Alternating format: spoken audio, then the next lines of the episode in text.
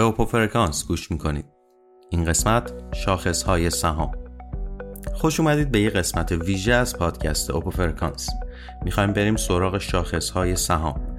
شاخص های سهام از اون چیزایی هستن که هم چالش های بزرگ دارن هم کلی فرصت ناب. شاخص های سهام بهمون کمک می‌کنن یه جورایی زربان بازار رو توی دستمون بگیریم. در واقع شاخص ها تصویر بزرگی از عملکرد یه سری شرکت های خاص می‌سازن. یعنی لازم نیست بشینیم تک تک سهام ها رو زیر رو رو کنیم. همین شاخص ها میگن اوضاع کلی بازار چطوریه و معاملگرهای حرفه‌ای از این اطلاعات حسابی استفاده می‌کنن. تحلیل تکنیکال و فاندامنتال رو دیگه حتما بلدید همین تحلیل ها رو باید روی شاخص ها هم پیاده کنید تا توی اونها موفق باشید. نکته جالب اینه که هر شاخص سهام یه جور حساب کتاب خاص خودش رو داره که خیلی روی معاملهگری تاثیر می‌ذاره. مثلا شاخص داو جونز از میانگین قیمت یه سری سهام صنعتی خیلی مهم توی آمریکا به دست میاد. اما شاخص S&P 500 از ارزش بازار 500 تا از بزرگترین شرکت های آمریکایی استخراج میشه. پس می‌بینید که حتی دو تا شاخص که اسمشون رو زیاد میشنویم چقدر از درون با هم تفاوت دارن. اما چی میشه که بخوایم با شاخص ها معامله کنیم؟ راه های مختلفی داره. مثلا قراردادهای آتی هستن که میشه باهاشون روی صعود یا سقوط یه شاخص معامله کرد.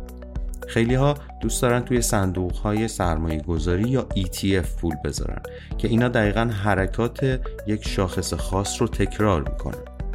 البته قراردادهای ما به تفاوت یا CFD هم هست که واسه معاملهگرهای کوتاه مدت خیلی بهتر جواب میده.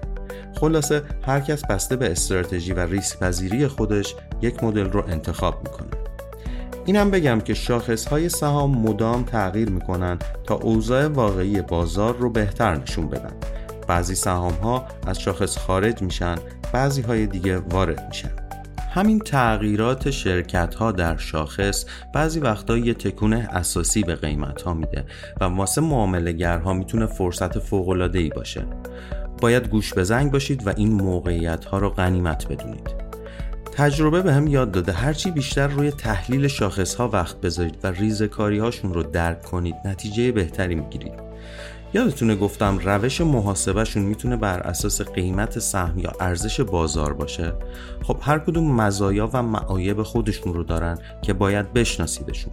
اینجاست که انتخاب کارگزاری درست هم مهم میشه. چون نحوه محاسبه قیمت شاخص ها توی هر بروکر ممکنه متفاوت باشه.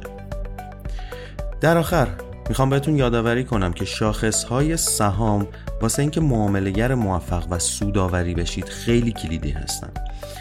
سطحی ازشون رد نشید و تا می‌تونید بهشون یاد بگیرید. توی دنیای اقتصاد و بازارهای مالی علم و تجربه مهمترین سلاح ها هستند ممنون که با ما همراه بودید.